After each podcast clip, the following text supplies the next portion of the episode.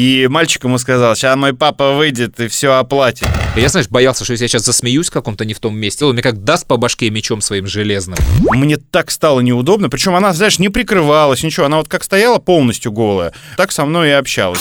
И Новиков сказал, что он приедет и мордой положит в пол и Козырева, и всех сотрудников нашего радио. Временно исполняющий обязанности президента Средиземья и являюсь официальным представителем, послом Средиземья в России. Не порнух, в конце концов, э, фильм по компьютерной игре. Нет, короче, нас не пустили. Привет, это Михалков. А Стоянов ему, да? Пошел ты нахуй, Михалков. А что можно сторожить в крематории? Скажи мне, что могут украсть в крематории? Все это уже было в «Симпсонах». Историс. Гай Ричи выпустил новый фильм «Гнев человеческий». Ты же фанат Гая Ричи. Да. Джейсон Стэтхэм, ограбление, пиф-паф, шутки. Там есть элементы Гая Ричи, там есть вот такие дыры внутри сюжета. Там есть замечательный эффект, что, в принципе, все равно, кто бы играл главную роль. С Сильвестром Сталлоне, может быть, это было бы даже органичнее. С Лиамом Нисоном вообще был бы самый обычный фильм с Лиамом Нисоном. Клинт Иствуд младший все больше и больше копия своего папы. В общем, смотрите, делайте свои выводы, я не об этом. Я вот о чем. Мне кажется, что пора вводить уголовную ответственность за переводы и русский дубляж фильмов. Прям вот я голосую за это. А возможно даже уже и смертную казнь. Слушай сюда, Баобаб! Я сказал бросать мешки в пикап! Еще раз выпендришься, дедулю дерьмом накормим! А сам ты писюнчик. Я писюнчик. Ну а кто еще ты? С ним ты вообще без писюнчика останешься. Сказано же в пикап, ты долбоклюй! Ну, извини. А вот завидуем мы молча. Чему? Что ты женился с первого перепихона? Супер, ты старый циничный кобель. Сделал кака? Или подгузничек пока чистый? Вы попали в перестрелку. А я мой сын. Он не выжил. Вышел месяц из тумана. У него разрыв пукана.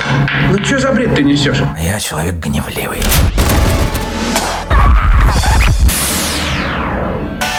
Историс. Так, ну, Готов? да. Давай. Или ты пришел меня послушать? Да, я в основном пришел тебя послушать. А, могу рассказать следующее. Никогда, никогда не берите на себя ответственность. Детский день рождения и праздник в аквапарке. У меня тут у дочки был день рождения недавно, 7 лет. И слава богу, она позвала только двух друзей, наши соседи, там брат с сестрой. Сестре 12 лет, брату 10 лет, ну и моей 7 лет. И я был ответственным и отправился с ними в аквапарк, они захотели. А до этого нам слушательница писала в эфир, э, что ее десятилетняя дочь собрала 8 подруг и девятая, собственно, именинница. И отправились э, в аквапарк, и наша слушательница смотрела за ними.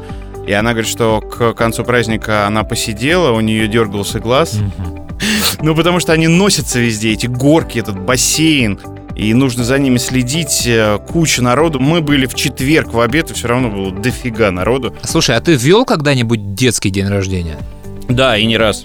И как? Это такое себе, знаешь, э, мероприятие. Ну, я не совсем аниматор, вот, потому что все-таки детям э, нужен аниматор, который будет играть с ними, придумывать какие-то интересные активности. И есть, ну, действительно, я видел, как работают профессиональные детские ведущие, профессиональные с кучей э, всевозможных э, атрибутов. То есть это действительно интересно и захватывающе. То есть на три часа ты просто можешь забыть про детей. Хорошие аниматоры вдвоем, втроем их забирают, э, и не обязательно, чтобы они были в костюмах, но они им придумывают интересные активности. А вот просто, знаешь, когда у тебя стол детей, стол родителей, и ты должен и тех, и тех развлекать, ну это так себе мероприятие. Понятно, что до 6 лет там все очень просто. Там чем веселее аниматор, он их просто разводит на «Вау! Ура! Погнали! Бегом!» Главное, чтобы движуха была. Нет, а вот когда уже лет под 12, я помню, у тебя в, на заре клуба концерт, еще который на Курской был, была вечеринка с Дроздовым и ростовыми фигурами, и живыми хомяками. Да. для каких-то очень тяжелых детей, которых привезла охрана. э, В соседнем зале сидели родители, а охранники бегали там что-то исполняли. Ты помнишь эту вечеринку? Да, я помню эту вечеринку, потому что там был э, дрессировщик с э, карликовыми курицами. Да. И мальчику было, вот не помню сколько лет, да, где-то в районе 10. И эти курицы, они несложные какие-то делали там трюки, ну, пробежать из одной части сцены в другую, перепрыгнуть что-то там, по жердочке пройти. И в какой-то момент мальчик, именинник, э, ударил ногой Да. вот этого маленького цыпленка. Он, он улетел в стену и отбросил э, лапы. И, значит, э, схватился за голову этот дрессировщик, потому что он там начал кричать, что он несколько лет потратил на то, чтобы научить их этим трюкам. И мальчик ему сказал, сейчас мой папа выйдет и все оплатит. И вышел папа, оплатил, и дрессировщик довольный. Я не знаю, сколько там стоила эта курица. Но, судя по котлете, которую папа отдал, дрессировщик, мне кажется, может уже завязать с работы или купить себе еще м, 100 таких. И он, наверное, котлету получил, говорит, вам курицу приготовить с перцем или с аджикой? У меня смешная На- история была в аквапарке. Неважно, какой аквапарк, они все похожи. А, Значит, ты приходишь, э, оплачиваешь, заходишь, переобуваешься сразу. И там такие кабинки, они общие. Ну, то есть ты в кабинке переодеваешься в купальник, и потом идешь, э, прикладываешь браслет к шкафчику и оставляешь там вещи. И уже через душевую заходишь в сам аквапарк. А у меня трое детей со мной. Мальчик э, и две девочки. И я почему-то задумался, э, ну, пошел с ними, собственно, уже проходить в аквапарк и иду через душевую. И меня встречает абсолютно голая женщина, вот невозмутимая, которая говорит, а что вы делаете в женской душевой? Мне так стало неудобно. Причем она, знаешь, не прикрывалась, ничего. Она вот как стояла полностью голая, а вот так со мной и общалась. Я взял этого парня и говорю, ой, нам в в другую э, душевую. Малый в восторге, наверное, был. Не, он вообще ничего не понял. Мне больше понравилось. А ты помнишь, слушай, у тебя же на том дне рождения, про который мы вспомнили, там еще были ростовые фигуры. Да, вот это бедные ребята. И они тоже били же их, да, в какой-то момент возникла драка, а ребята такие опытные, они же знают, что бить надо не по мягкому животу, да, по ногам, а вот в это отверстие, которое на голове, вот туда надо ногу просовывать, и тогда ты точно достанешь в этого человека, что не очень нравилось тем аниматорам. И, конечно, спас всю эту историю Дроздов же, да? Да, да, да, Там было он- такое. Он, был ведущим, Николай Николаевич. По поводу э, ростовых фигур еще, мы эту историю раньше в Шизгара Шоу достаточно часто вспоминали. В районе метро Октябрьская э, есть такой пешеходный переход прямо у метро. И там раньше был боулинг, э, ну, где-то рядом. И там ростовые фигуры ну, кегель, кегли бегали э, с одной стороны дороги на другую и рекламировали этот э, боулинг, то есть по пешеходному переходу. Это всегда очень забавно. Пять э, персонажей, ну, то есть кегли. И они, значит, в одну сторону на зеленый перебежали, Ага. и потом в другую на зеленый перебегают. Таким образом привлекали внимание. А, Слушай, а прикольно было, если бы они вы- выбегали, раз, вот так, ну, как Битлз, вставали пять человек и падали Ну, ну, да, на да, спину. Потом вставали и, и убегали. Это же вообще креатив был. А если бы они такое могли перед поехавшей машиной, это вообще был бы очень хороший, во-первых, вирусный ролик, если бы кто-то снял. Прикольно, прикольно. Слушай, есть полет еще, ну, для фантазии в таких заведениях. Я дочке подарил, она очень просила Яндекс станцию, эту, Алиса, колонку. И в день рождения, ну, просто, мне кажется, Алиса э, так сильно устала, потому что каждый ребенок и взрослый подходил и что-то просил у нее. Алиса, расскажи анекдот. Алиса, поставь Высоцкого.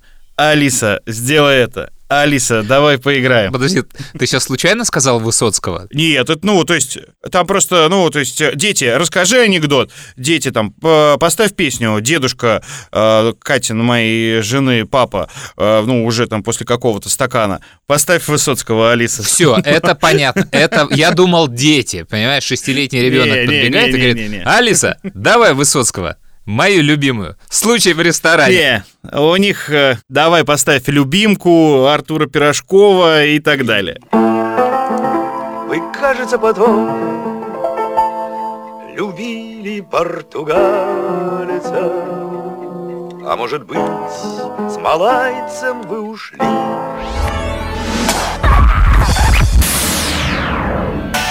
Историс. Про работу с детьми. Прям такую профессиональную работу, не, не аниматором. А, Я же в пару подкастов назад хотел рассказать историю про подкаст для канала Disney, подкаст «Симпсоны». Почему «Симпсоны»? Да, я в 89 году увидел мультик, Э, Впервые он был дописан к видеокассетам э, в видеоклубе, в котором мы работали. И я очень проперся, и я с тех пор, с 89 года, фанат мультфильма, героя, всей вот этой вселенной. Я ездил в Румынию, привез себе оттуда футболку довольно рано и стал собирать мерч. И знания о том, что я люблю этот сериал, вот они из школы, там перешли в лицей, из лицея они со мной приехали в Бауманку, в Бауманке от э, одноклассников они перешли всем, кто в общаге жил. Потом это перетекло в работу на нашем радио. То есть вот столько лет все знали люди, что вот я фанат Симпсонов. Причем я последние лет 10 их уже не смотрел, но до сих пор мне люди там сообщают какие-то новости, присылают, что-то даже дарят. В какой-то момент времени, в начале 2000-х, у меня дома не было вещи, не брендированной Симпсоном. Скорее, правильно сказать, у меня вообще, в принципе, в жизни крайне мало вещей, которые не были отмечены символикой Симпсона. Не то, что я всю жизнь пью из чашки с Симпсоном. Чашка у меня была. Я вот о чем хочу сказать. И у меня было все, то есть какие-то постельное белье, у меня до сих пор остались шахматы, игральные карты, кости, все что угодно. Это не обновляется, просто не исчезло. Оно еще не износилось и не потерялось. Про э, эту историю знал наш с тобой друг и коллега еще по нашему радио Вовка Верещагин. И история, связывающая меня и Вову и Симпсонов, уже была в нашем подкасте тоже. И когда у них возникла история сделать подкаст про Симпсонов, у него в голове сразу сложилось. Андрей Куренков. Подкасты, Симпсоны, под ключ. Он меня связал, я подкаст сделал. Но в чем особенность работы с любым детским каналом, а с Диснеем это все в кубе? Потому что дети. Детей не интересует спорт, Детей не интересует политика. Дети не сидят на новостях, они не потребляют новости. Дальше, переходя к каналу, они потребляют музыку, но Моргенштерн, как ты понимаешь, он не в формате Дисней. Он в формате Альфа-банка, да, но не в формате Дисней. Все блогеры с матом-перематом, они тоже не в формате канала. Дальше канал, конечно же, не будет говорить про сериалы СТС, там, каких-то конкурирующих фирм. На канале не может быть оранжевого цвета, потому что это цвет канала конкурента Nickelodeon. А, Не может быть чего-то там фиолетового, потому что это цвет депрессии. И, то есть там Талмуд как война и мир, а, правил которых нельзя. И тут меня просят сделать для этого канала адаптацию сериала «Симпсоны», где люди бухают, где учительница умерла от запоя, где геи, где все, что, где сам мультфильм изначально, по-моему, то ли 14, то ли 18 плюс. И мне нужно это сделать адаптацию под пятерку. Это были вырванные годы.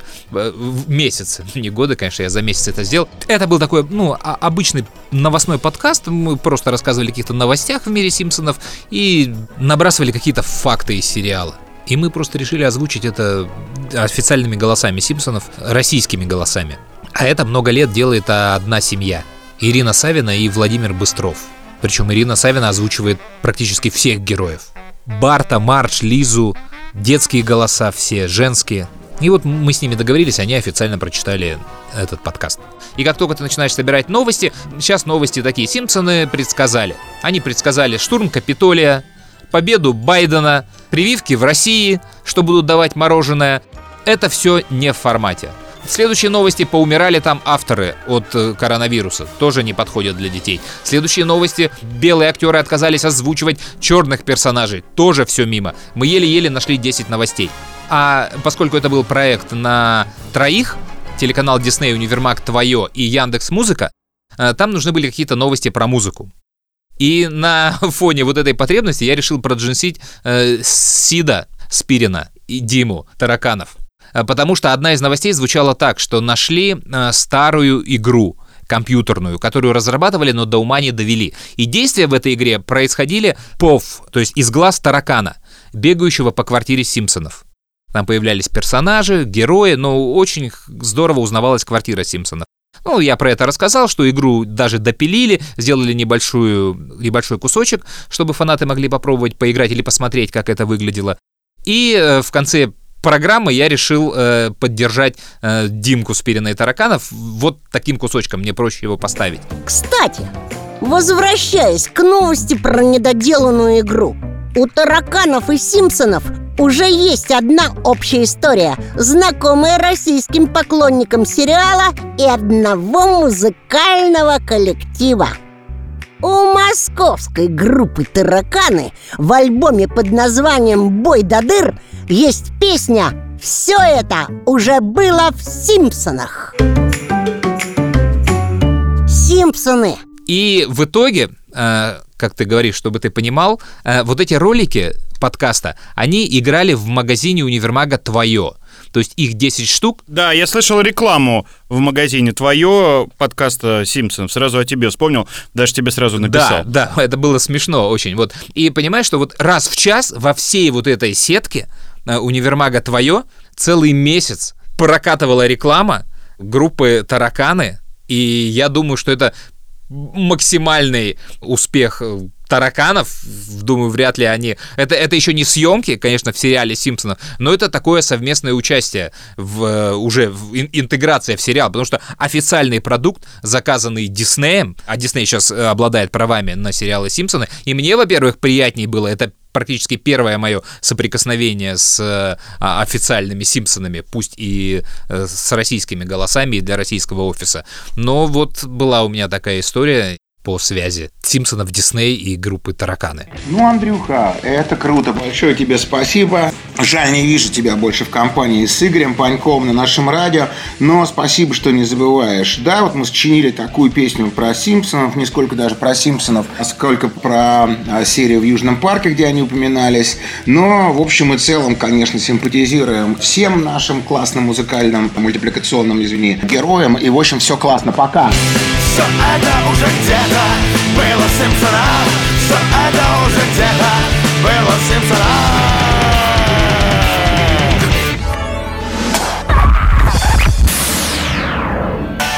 Историс.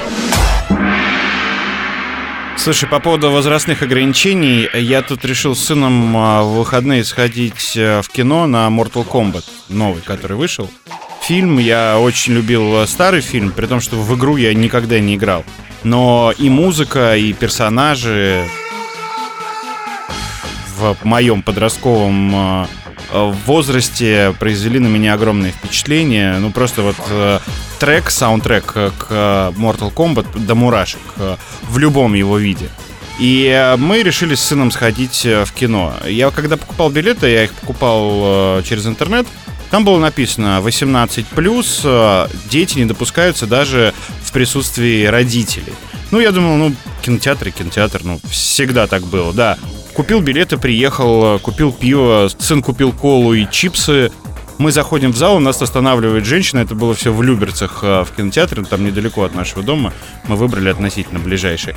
И она нас разворачивает. Нет, ребенку нет 18 лет. Я говорю, да мы всегда ходили, ну какая разница, там на возрастные ограничения. Если ты с родителем идешь, никто никогда не обращал внимания. Это не порнух, в конце концов, а фильм по компьютерной игре. Нет, короче, нас не пустили. Да, вернули деньги сразу практически, они на карточку упали. Я, ну, расстроился, сын тоже расстроился. Я звоню в соседний кинотеатр, и спрашиваю, а можно к вам на Mortal Kombat там через час сеанс? Они говорят, да, конечно. Я говорю, только у меня сыну 16 лет. А они говорят, да, вообще без проблем, пожалуйста, приходите. Мы поехали в другой кинотеатр, спокойно прошли, вообще нам слова никто не сказал, даже не спросили возраст, ну и посмотрели фильм. Там действительно такая расчлененка присутствует в фильме. Мне вообще не понравился фильм. Uh-huh. Ну, то есть один раз, может быть, и можно посмотреть, но вот по сравнению с тем классическим фильмом, ну, какая-то чушь. И персонажи, и актеры, и музыка, самая главная тема там звучит пару раз и как-то очень криво знаешь, нет никакого нагнетания, ничего. Да. То есть я расстроился. Да, я тоже посмотрел, я с, с тобой абсолютно согласен. И главное, ждал эту музыку, хотя понимал, что ее не будет. Они вряд ли очистили права там напрямую. Меня сейчас радует в кинотеатрах, конечно же, ролик фильма «Форсаж». Да. И мы про это с тобой говорили в самом начале подкаста, потому что его премьер уже перенесли потом, и до сих пор так он и не вышел, но ролик вот опять появился в сети, и я снова поглощен этими воспоминаниями из детства, потому что это же, ну, просто твоя игра в комнате. Когда у тебя машина перелетает с дивана на диван, когда у тебя танк стреляет в самолет, сбивает самолет, когда у тебя самолет на ходу подхватывает этот танк и куда-то там летит его, когда ты машину крутишь на веревке вокруг себя над головой, да, и как бы тебе говорят, что это невозможно, а сейчас, ребята, пожалуйста, пройдите в кино и обосритесь.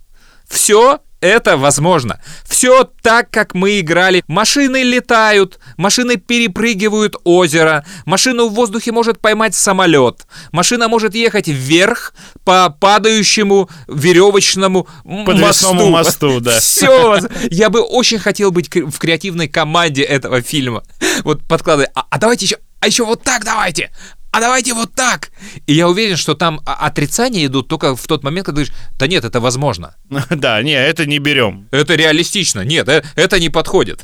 Давай что-нибудь другое. Слушай, ну это же уже девятая серия, если я не ошибаюсь, э, и они уже там все, и подводные лодки были, Да. любой транспорт у них э, был задействован в фильме в самых фантастических э, вариантах, э, и я не удивлюсь, если он опять соберет какую-то сумасшедшую кассу, потому что, если я не ошибаюсь, все предыдущие, ну, какие-то там, ну, э, сопоставимые с Марвелом деньги собирали. Да-да-да, это самая кассовая франшиза, да, одна из самых кассовых франшиз. А ты знаешь, я тут удивился, когда был в кинотеатре как раз на Mortal Kombat. Сейчас э, опять запустили «Властелин колец». Я сначала подумал, что, может быть, это какой-то мультфильм, может быть, это что-то другое. Нет, они просто показывают все части «Властелин колец». Он, если я, опять же, не ошибаюсь, э, лидер сейчас в прокате в российском. «Властелин колец». Старый «Властелин Да, колец». а сейчас же, ну, это вообще мода, в принципе. Титаник докрутил денег, собрал Аватар, то есть по, по Китаю прошел. То есть они просто, чтобы увеличить кассовые сборы и рекорды, все это прокатывают. Поэтому там есть что посмотреть и вспомнить. И на больших экранах IMAX же не было тогда. Я смотрел все серии «Властелина колец», когда они выходили, один единственный раз. В одном и том же зале. То ли в Центральном доме актера, то ли... А, нет, в Центральном доме литератора это было, на Никитской. На Большой Никитской, да, Центральный дом литератора. В общем, толкиенисты во главе со Скаром Туганбаевым, может быть, кто-то его знает, известный сейчас медиадеятель, они э, снимали этот зал для предпремьерного показа. То есть у них была договоренность с э, производителями, с прокатчиками, что за день до премьеры в этом зале они будут показывать фильмы каждый год. И наше радио, как спонсоры или какие-то дружеские отношения были, мы туда были приглашены. То есть ты смотришь фильм в окружении героев этого фильма. То есть они все приходили в костюмах, они все были в образах, они заполняли... И на нас смотрели, знаешь, как на смердов. То есть мы были орки для них. То есть что это? Почему этот великий просмотр осквернен вот этими людьми? И что забавно, знаешь, было, они с- э, не продава... нельзя было сесть на 13 место в каждом ряду. Это был такой вертикальный ряд главных героев картины или мира толкинистов. Я не вникал тогда, то есть я смотрел первый раз, я не очень понимал и не очень узнавал образы. То есть на 13 месте, то есть в глядя вот в затылок друг другу, на всех 30 рядах, сколько там было, сидели все вот эти вот персонажи, там Гэндальф, Боромир, а я сидел на каком-то 12 месте. То есть рядом со мной сидел э, на первой части какой-то вот из бойцов, и мне кажется, он больше был занят, знаешь, моей реакцией, что моя реакция соответствовала тому, э, какая, какое у него мнение об этом фильме. Это ему не нравится. Это фигня. Ха, вот это неплохо. И я, знаешь, боялся, что если я сейчас засмеюсь в каком-то не в том месте или как-то не так сделаю, мне как даст по башке мечом своим железным. А мечи у них не картонные. У них все максимальная реконструкция. Знаешь, такая. Вот. И я, и вот эти все первую, вторую, третью серию я смотрел только в этом кинозале и никогда не пересматривал. И все режиссерские версии я пересмотрел с тех пор, то есть практически 20 лет спустя, только когда показывал их прошлым летом детям. Мы вместе смотрели, то есть это был уикенд, там теперь суммарно он идет около 12 часов. Мы разбили это, по-моему, на несколько дней и получили массу удовольствия. А теперь у меня они в кинотеатр собираются тоже пойти, чтобы пересмотреть. Это прикольная история. Я считаю, это тот фильм, который лучше экранизации и ну, на века. Я скептически отношусь к сериалу Амазон. А ты видел версию э, «Властелина колец», которую нашли э, на нашем советском телевидении? Российском уже, де- 90-й Я год. видел пост в Фейсбуке, но я даже не стал нажимать э, на эту Да. ссылку. Что-то там, серия «Американцы» удивились э, костюмам и графике Слушай, э, советского «Властелина Да, колец». это очень смешно, понимаешь? Ты этот жанр не застал, но это был очень популярный телевизионный жанр. Экранизация произведения на сцене, даже просто на съемочной площадке в павильоне. То есть это даже не театральный зал, это именно вот в съемочной студии перед камерами что-то там выстраивают, минимальная декорация. Вплоть до того, что, знаешь, табличка, на ней написано «лес» или там «горы». И актеры пытаются что-то там играть. если есть выход на природу, то это, знаешь, такие только общие планы. Знаешь, так, дали лес. Все, сняли, может, даже взяли из какого-то банка, и действие происходит в лесу. Вот, это было популярно в 80-х годах, а в 90-м году сделали так, на телевидении вот одну часть э, «Властелина колец», «Хранителей». Ее там показали один раз, но уже это был развал Союза, и она где-то потерялась. Ее сейчас нашли. И это настолько кринжово сейчас смотреть, я ее посмотрел. Это лютый кайф для тех, кто, конечно, ну, в теме э, «Властелина колец». Потому что, когда у тебя есть фильм Питера Джексона, ты обречен на сравнение. И поэтому бум этой картины в Америке, он объясняется именно вот этим сравнением. Потому что там настолько нелепые Фродо, Голум, Гэндальф. То есть, и поэтому вот эти все мемы, они на этом и построены. Там, знаешь, вот это то, что сейчас любят с вопросами в двоеточие. Э, интернет. Появился новый властелин.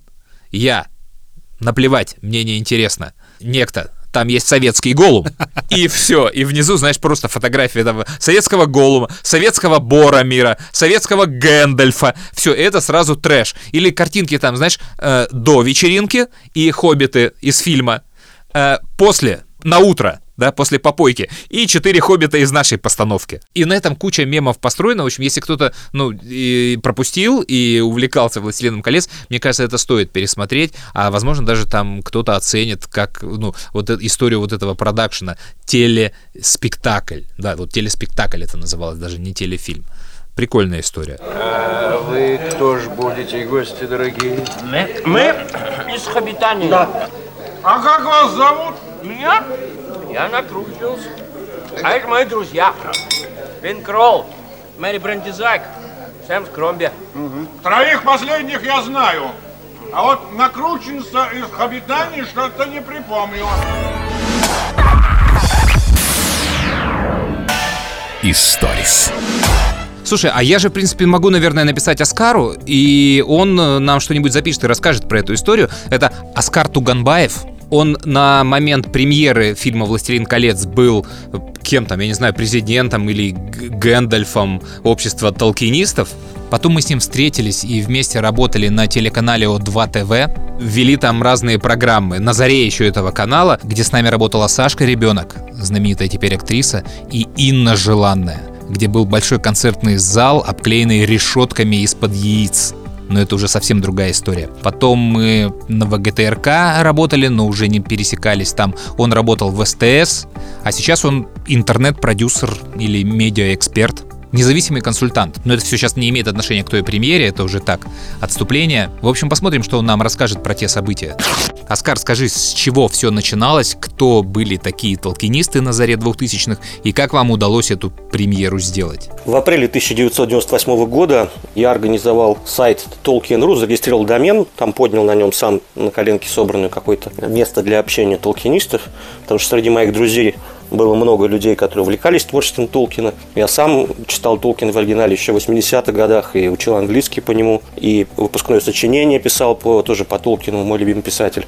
Ну и мой брат младший, он тоже был большим фанатом, и он ездил на ролевые игры, там эти все костюмы, занавески, там деревянные мечи. Мне это тоже все очень нравилось. И вот для этой такой творческой тусовки я сделал Tolkien.ru, который несколько лет развивал. Параллельно основная моя деятельность была это все-таки торговля компьютерами. Я открыл несколько магазинов и интернет-салонов, где мы зарабатывали деньги, а значительную часть денег мы тратили на вот это свое хобби, увлечение, устраивали ролевые игры где-то, иногда в городе, в помещениях, иногда за городом, там где-то на природе. Собирали творчество около толкинистское. И у нас вокруг нашей компании выросла такая тусовка из несколько десятков фанатов Толкина, в основном молодые ребята-девушки. И чтобы как-то это все-таки упорядочить, чтобы нам можно было получать официальное разрешение на строительство замков, там, объектов в лесу, там, ну, получать вообще разрешение на мероприятие, мы зарегистрировали в Минюсте общественную организацию, благотворительный фонд жителей Средиземья, у которого я, я там с братом был учредителем, и мы уже дальше все э, официальные юридические моменты проводили через него.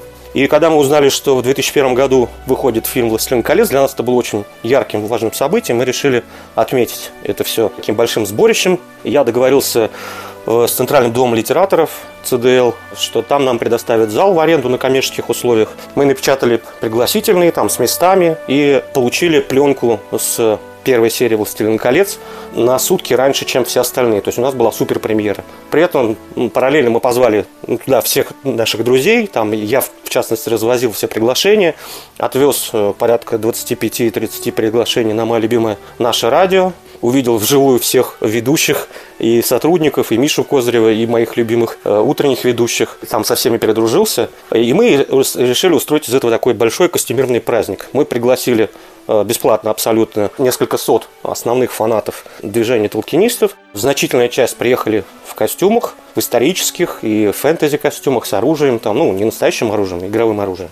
Вот, конечно, мы немножко ЦДЛ напугали, но насчет руководства в целом отнеслось благословно, потому что все-таки писатель, все-таки официальная аренда от э, благотворительного фонда, который э, зарегистрирован в Минюсте. А у тебя был среди толкинистов э, герой, там, ну, образ и костюм там какой-то, меч, лук, или ты только организатор был? Ну, у меня не было специального образа, я не играл в ролевые игры по Толкину, то есть, ну, я там участвовал как организатор, но конкретно персонаж не отыгрывал. У меня была роль э, в игре по Железной, Роджеру Железной, там, где Хроники Амбера, я там играл, естественно, главного принца Корена. Это я отыгрывал, да, несколько игр мы про это проиграли. А вот но по Толкину я специально какого персонажа не имел. То есть у тебя был костюм Орга? Слушай, я сейчас понял, что ту премьеру и наше сегодняшнее вот это интервью связывает одно событие – перепись населения. И у тебя там была история замечательная с этим связанная. Ну, параллельно э, я решил немножко там попиарить Tolkien.ru. А так как в том году была перепись населения, в котором э, первая позиция в переписи населения была национальность, что меня немножко выбешивало, потому что в 21 веке спрашивать людей национальности и переписывать людей разных инородцев, это очень странно, как мне показалось. Поэтому я официально призвал в интервью в СМИ всех э, средиземцев записываться средиземцами, чтобы не дробиться там на эльфов, орков. Сказал, пишемся все средиземцами. И была акция «Я средиземец». Это тут же ушло во все новостные ленты, что средиземцы решили переписываться. Значит, это ушло там за границу. Там, я давал несколько интервью Independent, Guardian, BBC. На английском языке рассказывал, что вот, значит, я президент, временно исполняющий обязанности президента Средиземья и являюсь официальным представителем, послом Средиземья в России и, значит, призываю всех записываться средиземцами. Нас тогда по косвенным данным записалось порядка 600 тысяч. В принципе, это было больше, чем жители Адыгеи. Вот. И в некоторый момент мне уже там официальные ребята сказали, Оскар, слушай, не надо тут это, заниматься сепаратизмом и экстраполировать все это э, наружу. Давай будем как-то скромнее. Но в качестве какого-то бокового ответвления Э, меня стали приглашать реально э, в посольство на приемы послов. Они там что-то не разобрались, ну, потому что послов, в принципе, в Москве много, там больше там 100 человек. И поэтому где-то какие-то списки я попал, и меня стали приглашать реально на официальные приемы. Я вот помню, я приехал на официальный прием посла Новой Зеландии, ну, который, естественно, был тоже фанатом Средиземья. И там были вот представители всех африканских держав, такие темнокожие э, генералы в белых кителях с эполетами, какими-то вычурными орденами, фуражками. Между ними я такой ходил в свитерочке тоже. Там раздавал визитки, что я тоже посол. Меня представил тогдашний посол Новой Зеландии Мейджор. Значит, ну и таким образом я там немножко потусовался и порекламировал Tolkien.ru, и наш фонд «Жители Средиземья», потому что фонд, он, э, кроме организации мероприятий, он еще занимался, как я это назвал, фэнтези-донорством. Мы ездили вместе с группами э, ролевиков, мастеров, которые проводят игры по детским домам. И для детей в детских домах устраивали такие фэнтези мероприятия, ну, такие быстрые ролевые игры. Мы учили играть их в настольные игры, карточные, ну, фэнтези игры. И э, разыгрывали по ролям какие-то эпизоды из «Властелина колец». Ну, всячески приносили праздник им в жизнь, нам собирали подарки какие-то там. Напечатали журнал «Средиземье», очень красивый глянцевый журнал в Финляндии. Там 20 тысяч экземпляров, я его растамаживал, привез сюда. Там идеальное качество, супер бумага офигенный дизайн совершенно. Ну, в общем, а, отрывались как могли. Это, это прекрасная история. Скажи, а вот я правильно помню, что была какая-то специальная рассадка по залу? Что за какими-то определенными людьми были закреплены одни и те же номера в каждом ряду? Девятый или тринадцатый? Или мне так показалось, или я что-то путаю? Система рассадки в зале, конечно, какая-то была. Я сейчас точно не могу сказать. Я помню, что седьмой ряд я отдавал нашему радио, восьмой ряд я отдавал Э, целиком э, нашей компании. На первые ряды мы точно сажали э, людей в исторических костюмах, чтобы была хорошая, красивая фотография. И, возможно, кто-то из неожиданных людей, кого мы не ожидали, приходил в костюмах, и тогда мы их рассаживали на остаточные вот эти вот боковые места. Не, не уверен насчет вот прям 9-13, но я помню, что вот седьмой ряд, седьмое место я, по-моему, отдал э, Мише Козыреву, а восьмой ряд, седьмое место взял себе. Вот. Но сейчас точно не могу сказать, как мы там конкретно рассаживались. Но в любом случае там герои сидели и в разброс, в костюмах, в занавесках, как ты говоришь, и в обмундировании. Я вот точно помню, мы с другом сидели на первой части, и вот когда начинается атака орков, когда Боромер погибнет, а она начинается с горна, с такого. И мой друг говорит рядом «Обед!» И мы начинаем с ним хохотать, и я, ну, а, отсмеявшись, поворачиваюсь так вправо и вижу взгляд на себе такого человека в костюме, который на меня смотрит с таким презрением, а для меня этот взгляд был, ну, если утрировать, знаешь, как, как будто стрела Леголаса, смотрящая мне в глаз и уже натянутая, и сейчас он выстрелит. И э, я, ну, понял свою ошибку, быстро набросил как бы маску скорби на лицо и восхищение, чтобы не огорчать истинных толкинистов, и сосредоточился на экране. Это одно из самых э, смешных, веселых моих воспоминаний о той премьере, о первой. Ну, у тебя же наверняка там было что-нибудь страшное или смешное. А, из смешных моментов было, когда я развозил эти приглашения, они, естественно, в последний момент были напечатаны, тоже очень красивые, глянцевые, в той же самой Финляндии. Я их ночью стал развозить уже по всем организациям, которые наши были дружественные. И где-то в час ночи я приехал в американское посольство на Невиском бульваре на Садовом кольце. И вот, представляете, ночью в час ночи, я стучусь там, подъехал я на какой-то старом гольфе убитом, стучусь я в посольство США, там эти морпехи на меня через щели смотрят. И говорю, вот передайте, пожалуйста, эти конверты, значит, э, культурному атташе э, США в России, и там еще, ну, я фамилии все назнал, какие, какие надо было, все сотрудники американского посольства, которым, э, значит, я хотел передать эти приглашения. А тогда был бум как раз рассылки всяких ядовитых порошков, рецина в письмах там. И, конечно, посольство очень сильно напряглось. Они там стали просвечивать эти мои приглашения в конвертах, попросили открыть, посмотреть, что там внутри. Причем сами они не выходили наружу, они именно через эту щель смотрели. Потом все просветили, взяли, сказали, да, хорошо. И потом действительно сотрудники американского посольства пришли а, на премьеру «Властелина колец». Мероприятие прошло отлично. Сам я там, правда, был как официальный представитель. У меня была небольшая вступительная речь со сцены. Я был в костюме «тройка», как мне казалось, очень модным. Но на самом деле это костюм моего деда, по-моему, году в 70-х. Я выглядел довольно странно, потому что вокруг меня были э, феи-рыцари и принцы различные сказочные, и я такой прекрасный, с крашенными желтыми волосами э, в костюме тройка 70-х годов дипломатических сотрудников. Ну, получили огромное удовольствие, обросли очень многими знакомыми, и каждый раз всегда были рады видеть наших друзей с нашего радио. Историс. Ох, давай немножко разрядим сложный информационный поток. Наша рубрика «Классика» для самых маленьких слушателей нашего подкаста – Придвиньте поближе к источнику звука своих чад. Сегодня для них фрагмент классического произведения Оскара Уайлда «Звездный мальчик». И куда бы мальчик-звезда не повел их, они следовали за ним, и что бы он не приказал им сделать, они ему повиновались. И когда он проткнул острой тростинкой подслеповатые глаза крота, они смеялись и когда он швырял камнями в прокаженного, они смеялись тоже. Всегда и во всем он был их вожаком, и они стали столь же жестокосердны, как он. Историс я сказал Симпсоны и вспомнил свою историю из увлечения. Я же э, оттуда снимал фразы. Ну, во-первых, самые крылатые фразы, они были написаны на футболках сразу же в начале 90-х годов Барта. Но потом в переводе э, ты всегда мог еще что-то подсмотреть. И одна из первых фраз, которую я очень любил, когда Барт Симпсон берет в мультфильме телефон, он всегда говорит что-то смешное. И я зацепился там за фразу «Крематорий, вы заказываете, мы жарим». И, ну, и у меня очень долго не было телефона, чтобы попробовать эту фразу об обыграть ее. Мы жили в общаге, телефонов тогда не было, мобильников еще не было. И использовал я эту фразу несколько раз, когда стал уже работать на нашем радио. Уже плотно появился телефон, я первое время работал по ночам, и там в основном звонили какие-то фрики, и когда у меня было какое-то плохое настроение, а может быть хорошее настроение, я иногда шутил. То есть я брал трубку и говорил нам, крематорий, вы заказываете, мы жарим. Вторую фразу, я уверен, никто не слышал, там все на фразе крематорий грузились. А, крематорий, ну блин, куда-то не туда попал. Все. И тут же перезванивали. И я точно помню, когда я бросил это делать, я сидел не в офисе нашего радио. Это была отдельная контора. Это была квартира, нас там было несколько человек, поэтому я мог себе это позволить. Туда люди в эфир не звонили. И однажды я беру трубку и не говорю эту фразу, но в трубке Березовский Борис Абрамович. А я, по-моему, как раз на днях шутил эту фразу. Настоящий? Тот самый, да, конечно. Он, искал Мишу, ему очень нужен был Миша. И а, я с ним поговорил, его очень легко узнаешь по голосу, все понятно, что это абсолютно точно он. Он задал вопрос, там, где Миша, я сказал, что я сейчас найду его, там, пусть он мне перезвонит, э, бла-бла-бла, все, до свидания, до свидания.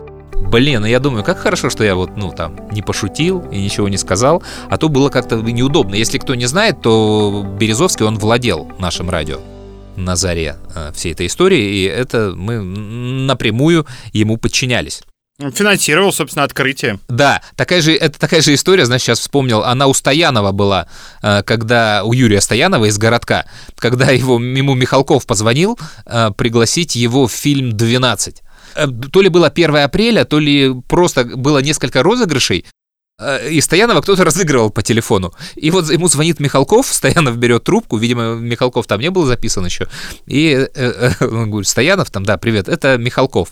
А Стоянов ему, да, пошел ты нахуй, Михалков и положил трубку. Но Михалков как бы не растерялся и перезванивает. Говорит, Юрий, я, я забыл отчество там как-то. Это правда Михалков. Бля. А Стоянов как говорит, да, Михалков, ну давай, спой мне, я иду, шагаю по Москве. Вот, и Михалков спел, ну как гласит легенда. Вот, говорит, а хотите еще мохнатого шмеля спою? И Стоянов уже такой, да, как бы, ну, понял, да, Никита Сергеевич, извините, вот давайте продолжим разговор, разговор теперь нормально. А чё Березовский-то звонил? Слушай, это очень на самом деле интересная история. Я не знаю, по этому ли поводу он звонил или нет, но в тот же, по-моему, вечер или на следующий день, по крайней мере, я запомнил эти события, приехали от Березовского два чувака очень большого размера охранники или силовики, я не знаю, что это была за служба, а они привезли компакт-диск, э, на котором была записана какая-то прослушка. И, видимо, микрофон стоял очень далеко от говорящего человека, его практически не было слышно. И нужно было что-то максимально сделать с этим файлом, чтобы вытащить голос. Эти два чувака стояли у меня за спиной и контролировали каждое мое действие. Они показали, то есть я открыл с диска а, папка, скопировал туда, я открыл волну звуковую, они показали ровно кусочек в месте, в котором можно попробовать что-то поделать, ни дальше, ни ближе. Я все это делал вслух, без наушников. Они все смотрели, я сделал все, что мог. Там было без мазы. То есть мы не смогли ничего вытащить. Они прослушали, э, забрали диск, проследили, чтобы я все удалил. Конечно, это все при желании можно было восстановить. Вот, но они сделали максимум для того, чтобы никаких следов не осталось. А о чем шла речь-то, мне интересно там? Не помню. В общем, мы не вытащили это на какой-то уровень, да, чтобы речь была разборчивая и понятная. Поэтому я не знаю, что прослушивали, кого прослушивали. Но боялся я после этого, ну не то чтобы боялся, тогда это все было еще прекрасно и здорово. Он был там э, у власти, и мы веселились. А вот когда потом началось, и у него начались проблемы и неприятности, вот тогда я в какой-то момент стал побаиваться. Хорошо, что я не сохранил на самом деле тогда никаких записей вот этих и историй, и у меня нет никакого такого файла. Ну, почему-то вот и это единственное, наверное, было в жизни мое общение с Березовским и какие-то дела для Березовского, но я, в общем, с ними не справился. А охранники эти, кстати, они потом, один из них э, работал у нас охранником Миши Козырева. То есть, когда у Миши возник конфликт с Новиковым А-а. после программы «Земля-воздух», и Новиков сказал, что он приедет и мордой положит в пол и Козырева, и всех сотрудников нашего радио, и все будут ползать и извиняться, Березовский быстренько Мише выделил охрану. И это были два таких меняющихся все время человека, и один из них снимался в фильме «Олигарх». Лунгина, он там взрывается в машине, как, собственно, охранник Березовского. Там же Березовский есть по сюжету, и вот он там сыграл самого себя, но судьба его вроде была более веселая, чем в картине. То есть вроде надеюсь, что он сейчас живой. Я прожил, еще раз говорю, жизнь согласно тому, что я пишу. Это все прозрачно, это все можно видеть, нравится или не нравится, но когда я захожу к вам на радиостанцию и зайду и скажу «Здравствуйте!» и скажу «Лечь!», я вас уверяю, вы ляжете. И скажу «Встать!» и встанут все. Поверьте мне, пожалуйста. И я это сделаю в ближайшее же время. Шанса нет, заведенная юла Шанса нет, не до углей, не до тла Выгорает до курочка Дурочка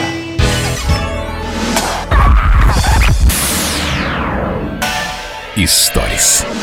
А еще, не знаю, зацепился про крематорий, у меня есть еще две истории. Потому что мне в жизни, в студенчестве, однажды предложили поработать в крематории. Это были 90-е годы, 94-й примерно. Кем? Расскажу. А, Это был, не буду называть адреса, явки, пароли. Это был э, какой-то, я так понимаю, криминальный крематорий. Тот же человек тебе предложил, который прислал охранников своих? Нет, нет, нет, нет, нет, это все заря, это еще студенчество было. Почему его называли криминальное, я сейчас пытаюсь понять. А, это был криминальный морг. И при нем был крематорий. Поэтому вот уже после истории мы стали называть это криминальным крематорием. В общем, смысл такой. Э, Ты должен был быть ночным сторожем. Человек, который меня туда устроил. А что можно сторожить в крематории? Скажи мне, что могут украсть в крематории? А я тебе сейчас объясню. Ему нужен был напарник, потому что каждый день он это не мог делать, и нужно было чередоваться. Чет нечет. По дням там, по два, два через два, не знаю. В общем, мы приезжаем, и э, там чиллаут, такая комната, все возможные видеокассеты, бар с бухлом. А, то есть это, ну, напоминает какой-то там, не знаю, ресторан в, в дорогой гостинице. Но все это для двоих людей. Не по... Бильярд стоит, может на бильярде играть там. По-моему, даже компьютерные игры были. Я вообще не понял, что происходит. И мы, значит, ночью там выпиваем, смотрим видео, играем на бильярде. Там раздается какой-то звонок. Он по монитору что-то смотрит, открывает дверь, там заезжает какая-то машина, и он не выходит. И там люди что-то делают, как бы, и машина уезжает. Я как бы задаю вопросы, а он говорит, так надо. А, ну ладно, мы продолжаем играть, через какое-то время там в 3 часа ночи другая машина приезжает. Он точно так же открывает дверь, закрывает и говорит, ну, так надо, ты как бы если согласишься, мы тебе там все объясним. И я говорю, что не надо, я уже все понял, эта работа, наверное, мне не подходит, и здесь все прекрасно, и деньги хорошие, и я не стал работать в этом крематории, ну, в котором, я думаю, очевидно, что по ночам нужные люди сжигали э, то, то, то, что им нужно. Ненужных людей. Да, да. И это, это, это была страшная вещь. и Я помню, я, я потом с этим человеком долго не разговаривал и говорю, слушай, давай.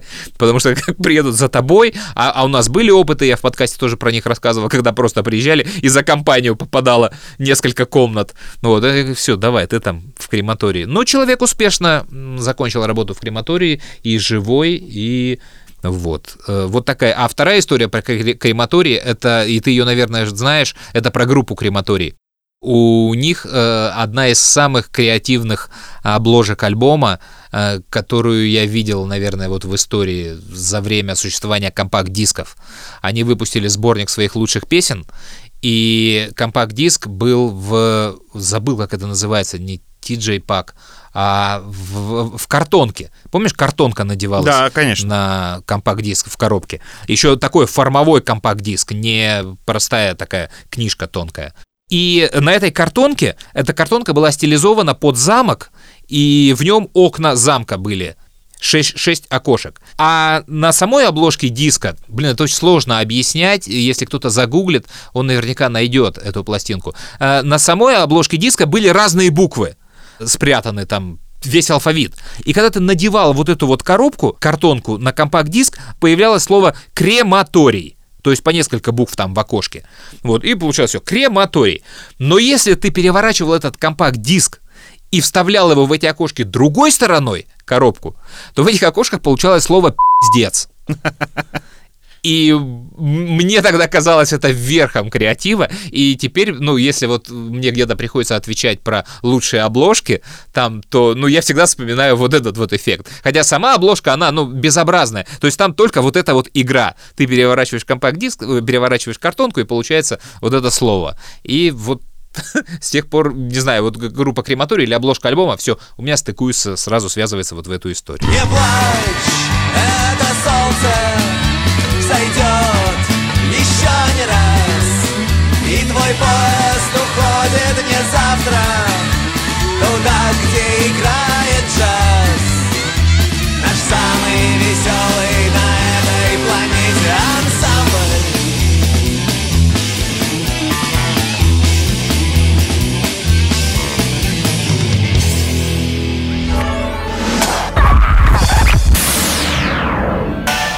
Историс. Я тут совершенно случайно в Фейсбуке наткнулся, ну знаешь, когда тебе предлагают там э, с- видео э, на выступление, ну, одной из моих самых любимых команд КВН, если не самой любимой, сборной Санкт-Петербурга. И, ну, какая-то там их миниатюра, а у них есть несколько таких легендарных э, номеров, э, которые... Ну, старой вот этой сборной, старой, с Хрусталевым. Хрусталев, Васильев, Куц, да. Э, Они там, по-моему, три сезона всего только играли. И э, я смотрел, и с таким удовольствием э, я это посмотрел, я смеялся над шутками, которые уже знаю наизусть. Вот сейчас КВН такого удовольствия лично мне не доставляет. И тут мне звонит мой знакомый, а я смотрю, мне смешно, и я его скидываю, думаю, сейчас перезвоню, я в метро еду. И мы с ним разговариваем, и он, э, э, ну, уже я вышел из метро, разговариваю с ним, и он мне говорит, мне нужно встретиться у тебя в баре с, э, там, со старинным другом, со Славой э, Благодарским. Я говорю, я знать не знаю, кто такой Слава Благодарский. Говорю, ну, хочешь, встречайся. И потом оказывается, что как раз этот Вячеслав Благодарский это один из авторов сборной Санкт-Петербурга. Он участвовал у них в разминках, но он вместе с Куцем, с Хрусталевым и с Васильевым э, был авторами. Но я так понимаю, что в основном писал как раз вот Благодарский и Куц. Потом они писали для «Незолотой молодежи», и сейчас там для Comedy Club и так далее. Ну просто вот, знаешь, э, э, это была очень странная история. Я вот смотрю выступление любимой команды КВН, и потом мне говорит э, мой знакомый, что вот сейчас привезет автора этой команды. Слушай, ну Слава Благодарский это легендарный человек и автор. Да, я не знаю вообще про него ничего. Вообще ничего не знаю. С Приваловым там, и они писали, по-моему, для это Иприкян. Для Comedy Woman, ты имеешь? Для команды. Э, Мегаполис команда При- мега- называлась, Да, вот, да, да, да. э, Денис Привалов, Мегаполис Да, Он команда, же, да. если помнишь, они делали Санкт-Петербург делали номер плохое радио, и там Хрусталев выходил как раз вот с Денисом, а не этот Да. хор мальчиков-клаустрофобов. Да, да, да, да, да. Вот. Это очень известные авторы на телевидении. Они писали кучу всего. Серебряные калоши, э, Yesterday Live, э, и там, по-моему, даже сами выступали. Это, это очень крутые ребята в области юмора. Прям. Я не знал, но для меня это вообще просто, ну, какой-то парень. Вот. Мы бы просто хотели попросить вас, чтобы вы вечером выступили на нашей пивной акции «Молодежь против ветра». А пива много? А ветер сильный? Украден Volkswagen отца Сергия. Нашедшего Сергия в посад Сейчас я придумаю вам наказание. Только бы не переспать с Малежиком! Только бы не переспать с Малежиком! Вот, придумал переспать с Малешиком. Господи, ну сколько можно-то уже, а? А чем его убили? Тупым предметом, сэр. Природоведением? Аленушка я, Вайнштейн. Бубин. Нам точно нужен Бубин. Здравствуйте, я Андрей Бубин. А у нас в гостях в прямом эфире группа Виталика. Возьми-ка ноту ре. Ре не буду. Какую будешь? Ля буду. Мы сестры Зайцевы. Извините, что не похожи. Но все равно мы близнецы. Одна Зайцевые. А ты, ты дед? А можно мне тоже юбку? Конечно, конечно, юбку деду. Как-то я нелепо прыгнул. Помню, было мне 10 лет, когда я появился на свет. Мне сказали на свете нет, нет, и восемь слов мотал. Хорошая песня. Но только где же здесь про подстаканники? Ты разве не догадалась? Мы тебя обманули. Ты прям боль моя, ты вот сейчас наступил мне на мозоль, потому что вышли первые две игры КВН этого сезона, а это юбилейный сезон, 60 лет КВН, 80 лет Маслякову, то есть надо чем-то удивлять, любимая фраза КВНщиков, вот, и это такие убожеские выступления команд, и там есть команда «Невероятный Джо», которая будет, или «Неуловимый Джо», которая, конечно же, станет «Невероятным Жо», в итоге, потому что это типа сборная КВНщиков, которые никогда ничего не выигрывали. И как ты, э, такое обычно бывает какая-то кубок мэра, там тоже юбилейная игра в ноябре. Ну да, да, да. Ну и, та- и- Юрмала. Да, и, и, в- и ты что себе представляешь, да, когда на сцену один за, один за другим в составе команд, да, выходит Светлаков, Галустян, Мартиросян, Сема Слепаков и так далее, и ты ждешь вот этой феерии юмора. А тут вообще нет. Тут выходят на сцену люди, и ты думаешь, так, это кто? А это кто? А это что за херня? А это... И ты из всей команды знаешь двоих. Это борцы. Ну, еще, может быть, Толстого из Мурманска. Все остальное такая шляпа. Настолько мимо. В жюри сидит какой-то Меладзе, Бузова. Опять про Гусмана шутки. Это, это такой ужас в юбилейном сезоне. Как можно так обосраться? Монтаж, по-моему, уволили монтажника КВН. И, э, видимо, сам Масляков старший это монтирует. Потому что я не видел никогда такого ужаса. Но это уже техника, извини. Ты просто произнес КВН, и у меня сразу нервы выстрелили. Тут у меня нет истории. Мне- Не, я просто, да, я э, тут даже не ради истории, я э, с огромным удовольствием пересмотрел, и там же, ну, Васильев, Хрусталев еще молодые, Куц, Да, да, да. Полина Себогатулина, Таймас, э, вот Шарипов, по-моему, его фамилия.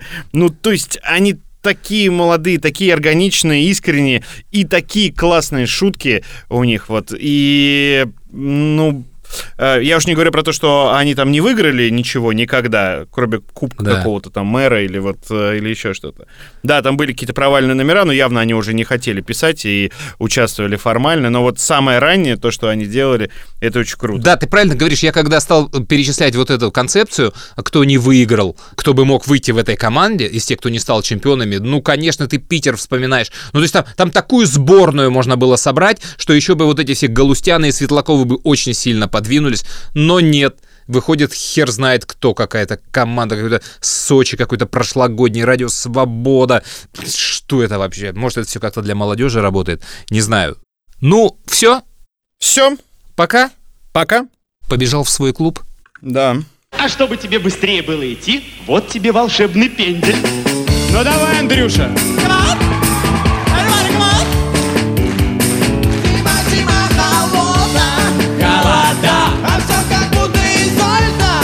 Изо льда. А мне девчонка не звонит Не звонит. Мне с ней встречаться не стоит Ритка! Ритка! Ритка, скажи им! Скажи им, Ритка! Слушай, знаешь анекдот? Как бегут ОМОНовцы в мундировании с дубинками по улице за собакой, у которой на спине краской написано «Ядь».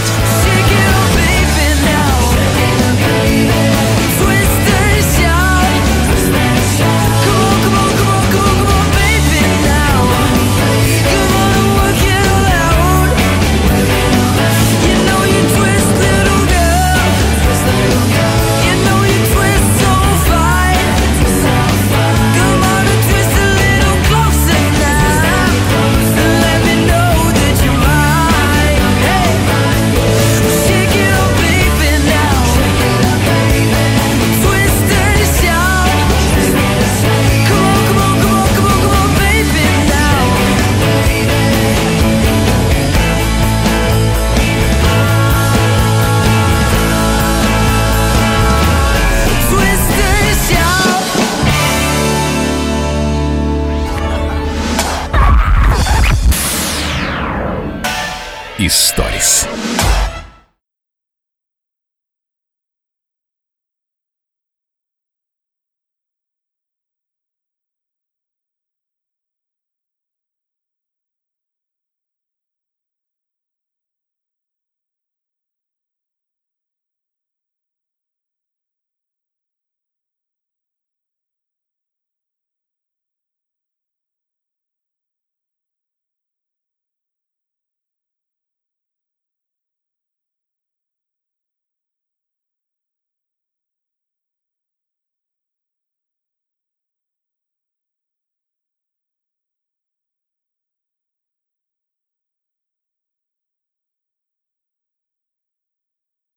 История следующая. Э, У меня был друг Дима, однокашник в Бауманке. Э, У Димы был брат старший, Андрей. Андрей жил в Твери где-то или в области, в Тверской, и однажды он пригласил Диму к себе отметить Новый год. Говорит, давай мы вот будем с моей девушкой, приезжай, мы это здорово отметим. Дима, видимо, как-то долго собирался и решил поехать в последний момент, 31 декабря э, на каких-то вечерних поездах. В общем, в указанном месте в Тверской области он появился за 45 минут до Нового года. У него была бутылка шампанского и коробка конфет. И, конечно, брата дома не оказалось. Они с девушкой ушли куда-то в гости. А это 90-е годы, никаких мобильных пейджеров, ну то есть просто ничего нет. И в итоге Дима встречал этот Новый год на крыльце вот этого дома с, этим шампанским и с этой коробкой конфет. А брат вернулся что-то там под утро, примерно в 6 утра, и нашел Диму спящего на крыльце. Но, э, наверное, не эта история. Потому что Дима довольно изощренно отомстил своему брату. Через несколько лет он женился на вот этой девушке брата. Сильно. Красиво и сильно. Причем он женился очень ненадолго. И это как бы добавляет э, интриги мести, как мне кажется. То есть вот я женился, вот на тебе, падла, а теперь ты как бы тоже девушка свободна.